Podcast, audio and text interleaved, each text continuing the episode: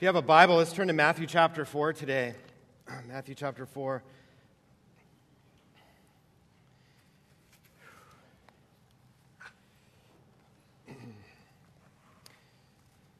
Word of warning I went to the eye doctor uh, two weeks ago, and she diagnosed me as being old and told me to wear reading glasses. So they, they my pride might prevent them from making an appearance, but they, they should be worn. Um, we, have been talking, we started last week um, talking about Advent. This is the second week of Advent. And um, today we are talking again about the reality of Christmas, but this week we're talking in terms of Jesus, our light. And today we gather with one mind and in one accord to remember the hope and the light that we have in Jesus Christ. And as Don was alluding to, this is especially important for us in light of the devastating uh, fires that we experienced this last week.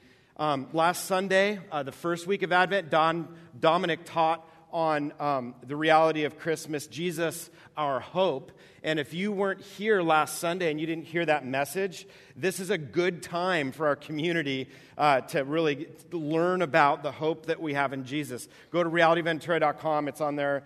Uh, current sermon uh, tomorrow. It won't be the current one; it'll be the last week. So, um, but just find that. You want to you want to definitely check that out if you weren't here last week.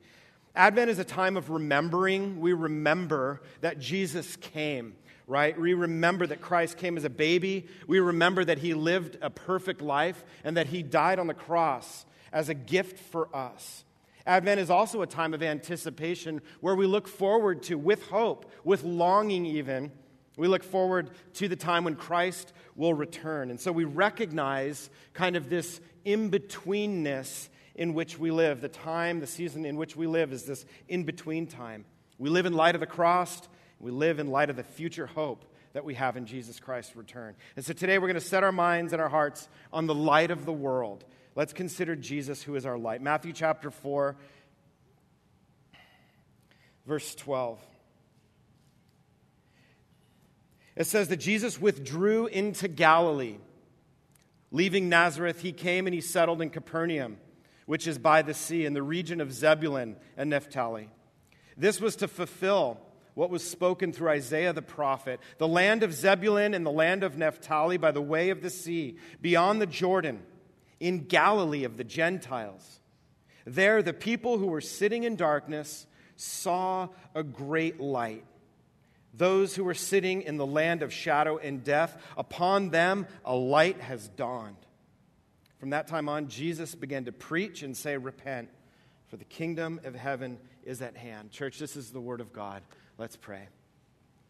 Father, we thank you for your word that you've given to us, God. We thank you for the, the hope that we have in Jesus, and we thank you for the light of Jesus.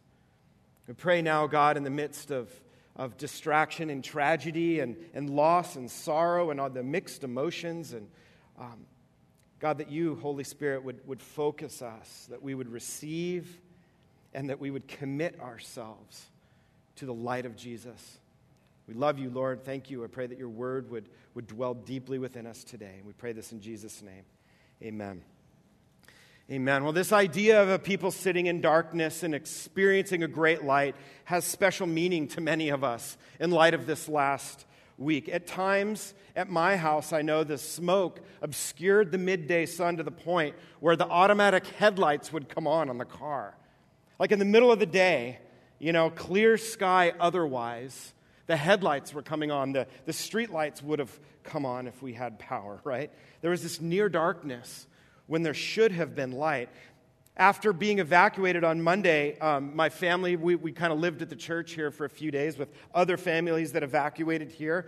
And I spent the week caring for my family and helping make big breakfast for everyone that was here. I spent a lot of time watering my roof and watering the roofs of my neighbors as things blew through my neighborhood, running back and forth.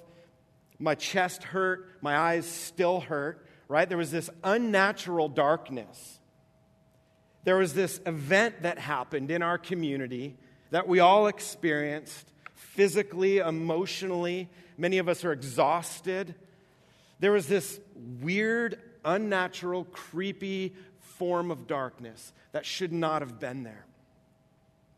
It's more than a little ironic as I've been preparing to speak about Jesus being the light, that I sat in this unnatural darkness watering my shingles, right? But Jesus is our light. And, church, this is such good news because without Jesus, humanity dwells in an unnatural darkness. The Bible says that we've all sinned and fallen short of the glory of God. Apart from God's grace, we dwell in darkness, having no way of possibly ever earning God's favor on our own, no way of saving ourselves or fixing our brokenness apart from God's grace. Apart from God's grace, we dwell in darkness. We're a people who were created to live in the light, right? We're a people who are created to live where the sun shines, especially us here in Ventura. We're created to live with God, but our sin separates us from God. Our sin keeps us in an unnatural darkness. Apart from God, although we're created to live in the light, we dwell, as humanity dwells, in unnatural darkness. And so God did what we were unable to do. God has done what humanity is incapable of doing. And this is the true story of Christmas that God gave us the gift of Himself, that He Himself stepped out of heaven to save us, that Jesus came to earth as the perfect and acceptable sacrifice for our sin, living a perfect life, dying sacrificially, taking the punishment for our sins, the just dying for the unjust, the light dying for those who dwell in darkness. God loved us so much, the Bible says, that he sent his son to die for us. The Bible says if we confess our sins, right? If we confess the darkness in which we dwell, and we put our faith in Jesus, that we're transferred into light. See, we were created to live in the light, and Jesus' death allows us to be restored back into the light, back into the relationship for which we were created, to dwell with God. The Bible talks about followers of Jesus, in fact, as being the light of the world. And I think there's this real sense in which there's a fascination with light uh, even in our culture today. Uh, this week, I've had a fascination with light, right? I couldn't wait to be where the sun wasn't this weird dark orange, right? Because that meant that I would have a chance to not have to breathe through a mask. That meant that my eyes wouldn't burn. That meant that I had a chance to have some of my, my energies restored. Jesus spoke in these terms. He spoke in terms of light and darkness. He referred to this light as the kingdom of heaven, right? When Jesus came to earth, he brings, in a sense, this kingdom with him, this kingdom of heaven. It could be referred to as the kingdom of light. In our passage today, we see Jesus breaking into a dark place, breaking into a godless place an inbreaking of God's life. The kingdom of heaven breaks into the darkness of humanity. And this idea of heaven, right, the lightness of heaven, is fascinating in our culture today.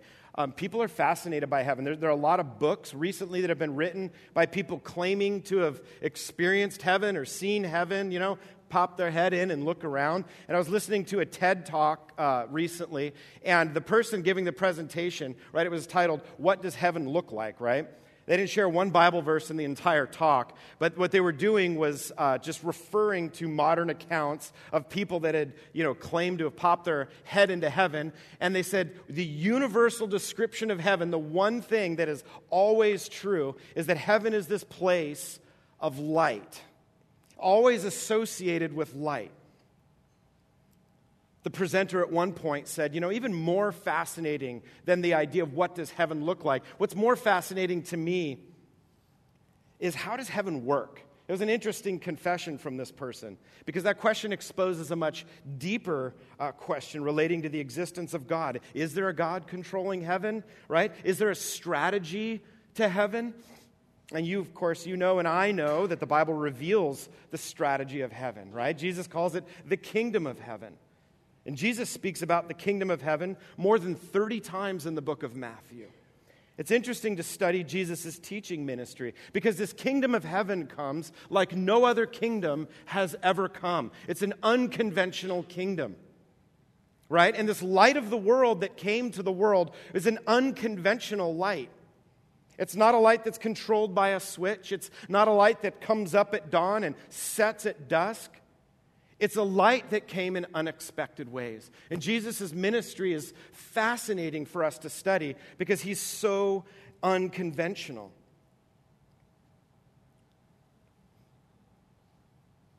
This past week, it seemed as if we were dwelling in darkness. In the midst of this darkness, we got to experience, in a sense, I've had a lot of time to think about this, so bear with me. It's an analogy.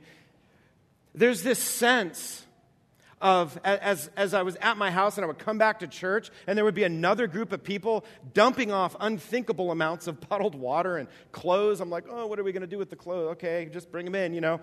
And they're like, no one else will take them. There's already so much stuff. There's already so many volunteers. There was this sense where people were moved into what we would call disaster relief mode, right? We get we snap out of our regular routines and now we become all about helping other people in need. We got to experience a little bit of that and see some of that. This overwhelming outpouring of light in our city. This unnatural darkness caused us to act differently this week. We acted unconventionally. See, Jesus lived in this disaster mode the entire time he was on earth. Jesus didn't seek comfort for himself. Jesus wasn't thinking about his personal happiness. Jesus was living selflessly to help rescue people from this unnatural darkness, to help rescue people from spiritual disaster. He definitely did not follow any of cultural or societal or religious rules in the way he ministered because he wasn't out to win people over. Jesus was out to save people from real destruction. Now, could you imagine uh, the way Jesus ministered? Just imagine being Jesus' PR guy, right? It would have been a nightmare. He offended all the wrong people right? You don't offend the wealthy and influential people if you're trying to build a following and start a movement, right? But Jesus did. He, he wasn't out to raise money for himself, he wasn't out to promote himself. He was out to save people who were stuck and dwelling in an unnatural darkness. And in following Jesus, any one of us wishing to follow Jesus, we're going to live a life that's going to seem very peculiar to the world around us. Similar to the way Jesus lived his life. Jesus' life was very peculiar. His goals and definition of success was very different than the culture around him because Jesus lived his life with the disaster response mindset, right? I don't want to make myself comfortable while the fire is raging in my neighborhood. I want to put a mask on and go help save my neighbors' homes. I want to make sure people are being rescued. This is how Jesus lived his life. In light of the spiritual darkness raging in the world around him. We've been studying the book of Matthew as a church for two years now, and we've seen Jesus' ministry at work. We've studied his teachings. We've seen that Jesus' strategy is connected to this idea that he refers to as the kingdom of heaven. That Jesus uses the phrase kingdom of heaven more than 30 times in the book of Matthew. Right? Elsewhere in the New Testament, it's called the kingdom of God. And in our text today, we see this great light dawning right? This idea that the kingdom of heaven is brought to earth, and the visual uh, picture that it paints for us is that this, there's this light dawning, this kingdom of light brought to a dark world.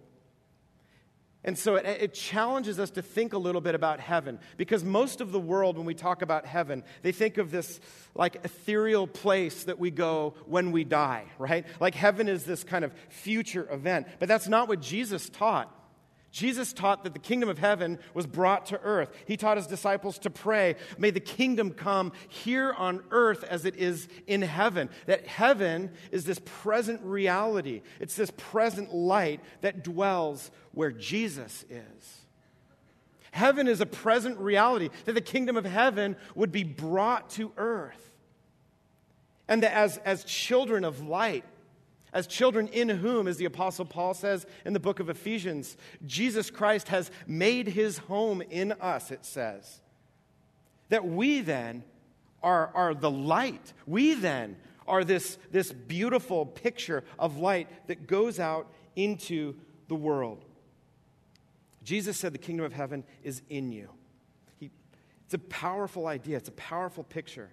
So, simply put, the kingdom of heaven is simply where God reigns, the kingdom of heaven is the personal rule of God, the, the personal presence of the king. Now, Jews back in Jesus' time, uh, they would have found hope in this idea of the kingdom of heaven. All their hopes and all their dreams were bound up in this idea that someday God's kingdom was going to come on earth as it was in heaven. The Jews got that. They were all about this Messiah that was going to bring the kingdom of heaven to earth, and God would rule the whole earth. The, Jew, the Jews actually believed that the entire world would be under the direct rule of God. And they longed for it. All over the Old Testament, you see it over and over again, longing for this Messiah.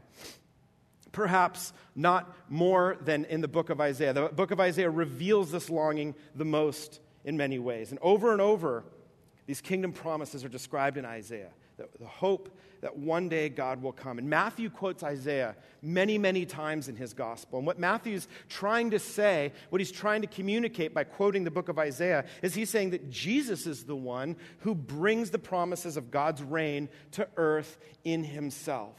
Jesus is the fulfillment of this reign of God on earth. Jesus comes to earth and inaugurates his kingdom. And as we know, because we have scripture, Jesus will return to consummate the kingdom.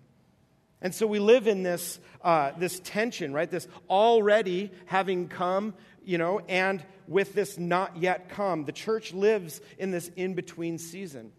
And in our text today, we see a snapshot of the light of heaven that comes to earth in the person of Jesus. And we see throughout the New Testament that the kingdom of God goes wherever Jesus goes. It's really easy to look over in our text today, so we're going to look at it real closely. If you look at verse 13, it says that Jesus, it says he withdrew into Galilee, leaving Nazareth. Okay, so what Jesus is doing is he's moving north. He's moving out of Nazareth, where there was, uh, for, what, for what Nazareth was, there was a relatively large synagogue with a healthy Jewish uh, presence, a healthy religious life in Nazareth. And he pulls out of Nazareth and he goes up to Galilee. It says he came and he settled in Capernaum, which is by the sea. Now, Capernaum is in the heart of Galilee. And this is significant that Jesus would move himself physically and move his ministry to Galilee. Now, I grew up on the East Coast, and uh, in New York, it, it matters where you're from. People want to know, like, what part of town you're from. And you're sort of viewed within that context. Geography uh, is, is significant when you're trying to pin someone. Like, is that the kind of person I want to hang around, right? Is that the kind of person that I want my daughter to date? You know, in New York, they'd be like, well, I don't know, where does he live, right? As, like, as if that matters. But it's, it's important there. Well, ancient Israel had a, a similarly strong sociological uh, perspective on geography. Where you're from was significant. And so, Jesus, we see him choosing to launch his ministry, live in, launch his ministry in, Gal- in Galilee. It would have been scandalous to religious Jews. Galilee was far north, far removed from Jerusalem. Why would he move further away from Jerusalem?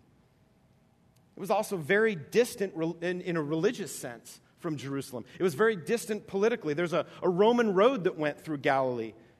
And so, uh, in the Jewish mind, they viewed Galilee as this place where the outside Gentile world kind of bumped up against and rubbed shoulders with the Jewish world. And so, many Jewish people looked down on Galilee. It was seen as this impure place. And there was this religious group, a really strong kind of religious right group of Jesus' day. It was a, a pressure group, really. And they were called the Pharisees, and they were scandalized by Jesus. Even where he lived was scandalous. They thought Jesus was talking to all the wrong people. Jesus was inviting all the wrong people to follow him. He was appealing to all the wrong people. Because Jesus had moved himself to Galilee and he's pursuing these marginalized, scandalous people, these unpopular people, tax collectors, prostitutes. Jesus went to the people that the Pharisees were fleeing from. It's not very different than our modern culture, the way, the way we tend to function in our culture in the U.S. Most of our initiatives, I know me personally, just confessing to you, most of my personal initiatives, uh, what I mean by initiatives is uh, where I live, the people uh, who I choose to hang around, what kind of how I define my life. These initiatives are based on my personal happiness. What's going to make me happy? uh, happiness is usually the most significant factor in making my life choices. I'm, I'm, just being honest with you. It's horrible, and I need to guard against that. But for example, like 15 years ago, when Joray and I were looking for a house, uh, I wanted to find a place where I could walk or ride my bike to the grocery store, right? I wanted to be able to go to at least two or three coffee shops, none of which would be a Starbucks, you know? I, I wanted to have, live in a neighborhood where there were front yards, where people were out front and you could like get to know your neighbors and, you know, there was a sense of community kind of thing. There was sort of this ideal I had in my head. But I had this like checklist, you know? And my, my, it was motivated by my personal happiness. Now, there are people that not only are motivated by happiness, but perhaps are motivated by a sense of self importance or, or identity, where they want to live in a bigger house or in the right neighborhood, or they want to associate themselves in a positive way uh, by living in the right neighborhood. See, the big choices we make in our life are often made based on our personal happiness or our sense of self importance we have to be careful. We have to guard ourselves against this because where we live is important. Where we live matters. Jesus didn't move to Galilee because of his desire for personal happiness, right? Jesus didn't have any of the barriers that I have that prevented him from living in a rough area or a bad area. Jesus was okay to do life around bad people. See, in our culture, we separate people from us that, that we don't agree with or that are different from us that we don't want to be around. And the Pharisees were like this in Galilee. When, when the Pharisee would go all the way up to Galilee, he would like gather his robe up, right? Not letting it touch the ground and, and hold himself tight like this. And he would weave his way through the crowd because he didn't want to be touched by or contaminated by this kind of filthy people, this people that called themselves Jews, but were not living in a way that was right to them. The Galileans, in turn, despised the Pharisees this happens in our modern U.S. culture too. Uh, people groups are always trying to identify other groups that are different than them and then separating themselves from that group. And you see that economically, you see that socially, you see that racially, you see that politically. Huge political divides. I don't agree with them, so I'm going to separate myself from them and I'm going to develop a vocabulary that separates myself from them even further, right? Our culture is all about this separation from people we don't agree with, people that don't further the things that I believe in. And if we're not careful, it can even happen in the Christian culture too. We have to be very careful. See, guys, last week, this past several days, the boundaries of social separation have come down for many people here in the city of Ventura. God is shaking our city. There's an opportunity uh, presented to the Christ follower, to, to those in whom the light of the, of the world dwells. There's an opportunity that presents itself to us that perhaps may never present itself again. We, we have a unique time right now to be the light of the world. And in many ways, these, these barriers have fallen, and God is saying, Go, be. And so, what traditionally keeps us from doing that is the way we look at other people or the way we develop assumptions of, uh, of, on other people. There, there, are two ways that, that I uh, walk into a group. One, I can either walk into the group thinking, what do they have to offer me? Or the other way I can walk into the group is, what do I have to offer them? I, I'm either thinking one way or the other, right? I'm either in the spirit or I'm in the flesh. This is why it's hard to grow community groups at church, right? Because if you're anything like me, I walk into a group and I look around and I'm like, nope, this isn't the group for me, right? and there's 150 reasons why. that turns into a polite email to one of the pastors like, nah, actually, I'm not as busy on Wednesday, or as, as available on Wednesday nights as I thought, right? But it's because we, we went into a group of people and we're like, wait, these people aren't going to serve me. I have true needs in my life. These people are older than me. They're younger than me. They're in the same season of life. I'm looking for babysitters. I'm looking for, you know, we, we go into a group of people and, like, what do they have to offer me? That, that's my mindset so often. So, our goal should be to go into a group of people and ask, how can I serve this group of people? See how it just totally changes our perception? When we go out into our communities, we need to remember to ask ourselves, how can I serve? I need to choose to see people as someone who needs to be served by Jesus. What if we looked at Jesus' life and we really studied where he went? And we looked at his life and we really studied with whom he, uh, he, he chose to surround himself. See, when we do this, we see that Jesus goes to This is crazy. Jesus goes to the complicated people. Jesus goes to the outcasts. Jesus goes to the sinners, right? Jesus didn't separate himself from people who weren't pursuing a righteousness in their life or people who weren't pursuing a holy lifestyle. Jesus went to those people. Jesus brought his light to people who were living in darkness. He went to the dark places. See, allowing ourselves to see Jesus in this way helps us because it helps us shape who we are and how we function in the world. Jesus said, I am the light of the world. In Matthew chapter 5, in my Bible, I don't even have to turn the page. It's on the next page over. Matthew chapter 5 and verse 14. This is the Sermon on the Mount. Listen to how Jesus is talking to his followers, the Sermon on the Mount. Dang it. Here I go.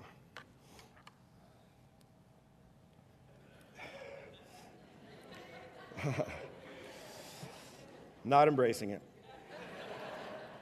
Jesus says, You are the light of the world. You are the light of the world. Listen to this next sentence. You are a city set on a hill, right? You're the light of the world, a city set on a hill. Think about what that represents. You can't cover up a city on a hill, right? You're the light of the world, a city set on the hill. Nor does anyone light a lamp and put it under a basket, but on the lampstand and gives its light to all who are in the house. Verse 16, listen to this beautiful exhortation. He says, Let your light shine before men in such a way that they may see your good works and not glorify you, right? Let them see your good works in such a way that it glorifies your Father who is in heaven. Man, at this moment, church, our community needs the light of Jesus brought to them. This is a time of darkness for many in our community. We sat in a real darkness, this unnatural darkness, this last week. As this smoke plume, and it seemed like the flames were engulfing our city and covering our city. Now that the sun has returned, there are still people who are dwelling in darkness, hopelessness, People who are even not just struggling with discouragement, but are falling into despair, even. This is not a time for us to be in busy Christmas season mode. This is not a time for us to be busy Christians, busy shopping, creating lists. This, is not a, this isn't a normal year for us. Now is the time for us to be the church. Now is the time for us to be the light, to be this city on a hill that Jesus is talking about. Now is the time for us to be the kingdom of heaven here on earth. See, for the sake of our neighbors who are in despair, for the sake of our neighbors who, although the sun shines, they're left in darkness, let's bring the kingdom of heaven to earth. See, we do this by allowing the Word of God and the power of God to form our thoughts and to shape our actions. We submit ourselves to the Word of God. We go, How did Jesus move? Where did Jesus live? Where did he spend his time? So we allow the Word of God to form in us. See, this is as significant a moment as we're ever likely to see.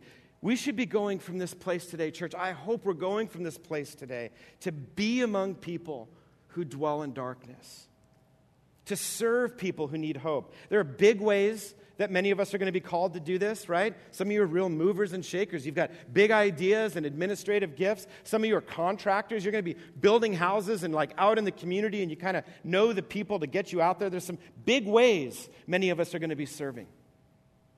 There are also some pretty small ways that you're called to serve too. Listen, this is important. Some of you might be called to walk down your street and just check in on your neighbors, right?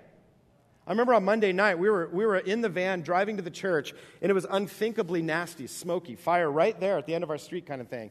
And um, I was like, I wonder if she's awake. Know, I just went next door.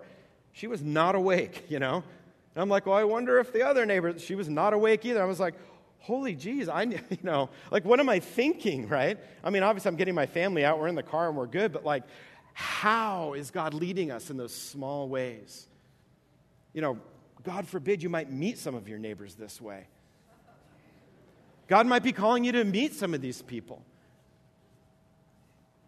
There are big ways and small ways. And for families who lost their home to fire, this is going to be a very, very different Christmas season, isn't it? This is, going to, this, is, this is a Christmas unlike any other. And we were in our preaching meeting the other day. Um, were challenging each other with ideas related to this. And, and the idea was thrown out maybe this Christmas should be very different for the rest of us as well. Now, there's a sense of we're all in this together, like we say. There's a sense of we're the light of the world. Maybe, maybe we should all be throwing out our Christmas list or, or scratching out the names of people on our list and going out and meeting people who have true need in our community. How am I going to change so that the light of Jesus can shine in the city of Ventura? How, how am I going to change? Like Jesus changed where he lived, he changed uh, the location of his ministry, ministry HQ, right? He moved it up into this broken place. How am I going to change to help bring the kingdom of heaven? to the people who are hurting and dwelling in darkness. The whole world, the Bible says, longs for a Savior. As we prepare our hearts and as we prepare our families for Christmas, let's remember that there are many in our community who dwell without hope in darkness. Let's remember that Jesus is the light of the world. Let's remember that Jesus has brought us into his kingdom of heaven and that in Christ, in Christ, we are the light of the world. We have been commanded to bring the kingdom of heaven to the hurting in our community and church. This is the time, this is the season right now to do that. God is calling us to be the church, to shine the light of Jesus. Just as Israel longed and groaned for a Savior, so Ventura and Ventura County longs for the light, for the kingdom of heaven to come on earth as it is in heaven. I'm going to read a passage from Isaiah right now in closing. this is true of the kingdom of heaven. Isaiah chapter 58, verse 9. It says, Then you will call, and the Lord will answer. You will cry, and he will say, Here I am. If you remove the yoke from your midst, if you remove the pointing of the finger, the speaking wickedness, right? If you would remove the divisiveness, if you would s- stop being obsessed with the, polit- the politics of our nation, right? If you would stop the, the po- finger pointing, the speaking wickedness, the talking about other people, the generalizations, the things that keep us from being with people that are different than us. He says, if you would just stop it, stop the speaking of wickedness, and give yourself to the hungry, satisfy the desire of the afflicted, then your light will rise in the darkness, and your gloom will become like midday. And the Lord will continually guide you and satisfy your desire in scorched places. Give strength to your bones. Listen to this. And you will be like a watered garden, like a spring of water whose waters do not fail. Those from among you, Reality Ventura, listen, those from among you, those from among you will rebuild the ancient ruins. You will raise up the age old foundations, and you will be called the repairer of the breach, the restorer of the streets in which to dwell. These words are true of the kingdom of heaven. May these words be true of his church in the city of Ventura. May they be true of Reality Ventura in this season. Amen? We're going to take a step now as a church. We're going to take that first step together of engaging our community, of being the church, of being a light in a dark place. And we're going to do that by praying together. So um, it may not feel like it to you, but I've cut my sermon very short. And we're going to break into small groups three, four people, whatever, just small groups. and we're going to pray. I've got some prayer points up here. I'm going to read through them. And then what we're going to do is we're going to pray for one set of points for a few minutes, and then I'll come up and, and usher up the next set of points, and we'll just kind of move through these prayer points, okay?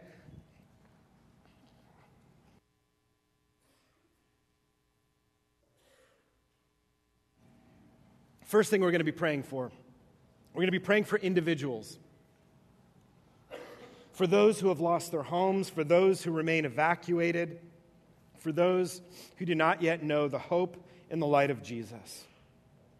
The second way we're going to pray, we're going to pray for the community. for neighborhoods to come together to help one another, for wisdom for city and county leaders and organizations as they make a plan to rebuild and plan for the future.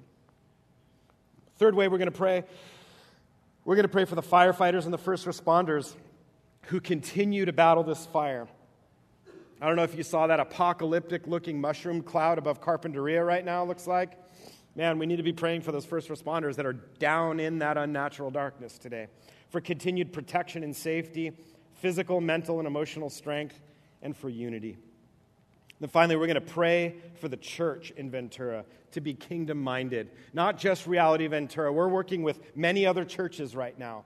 It's awesome. I love it. Texting and, and calling, you know, phone calls between pastors right now. We need to be praying that we would be kingdom minded as the church, for the light of Jesus to shine bright through his people at this time, for the kingdom of heaven to come in power through his people, and for every Christian to see the needs, big and small, around them, and to meet those needs for local churches to work together with love and unity to serve our community. And then finally, maybe we should be starting this way, this should be laced in all of our prayers. We should be thanking God for his faithfulness and his protection thus far. God is faithful. So we're going to take a few minutes to pray through these prayer points.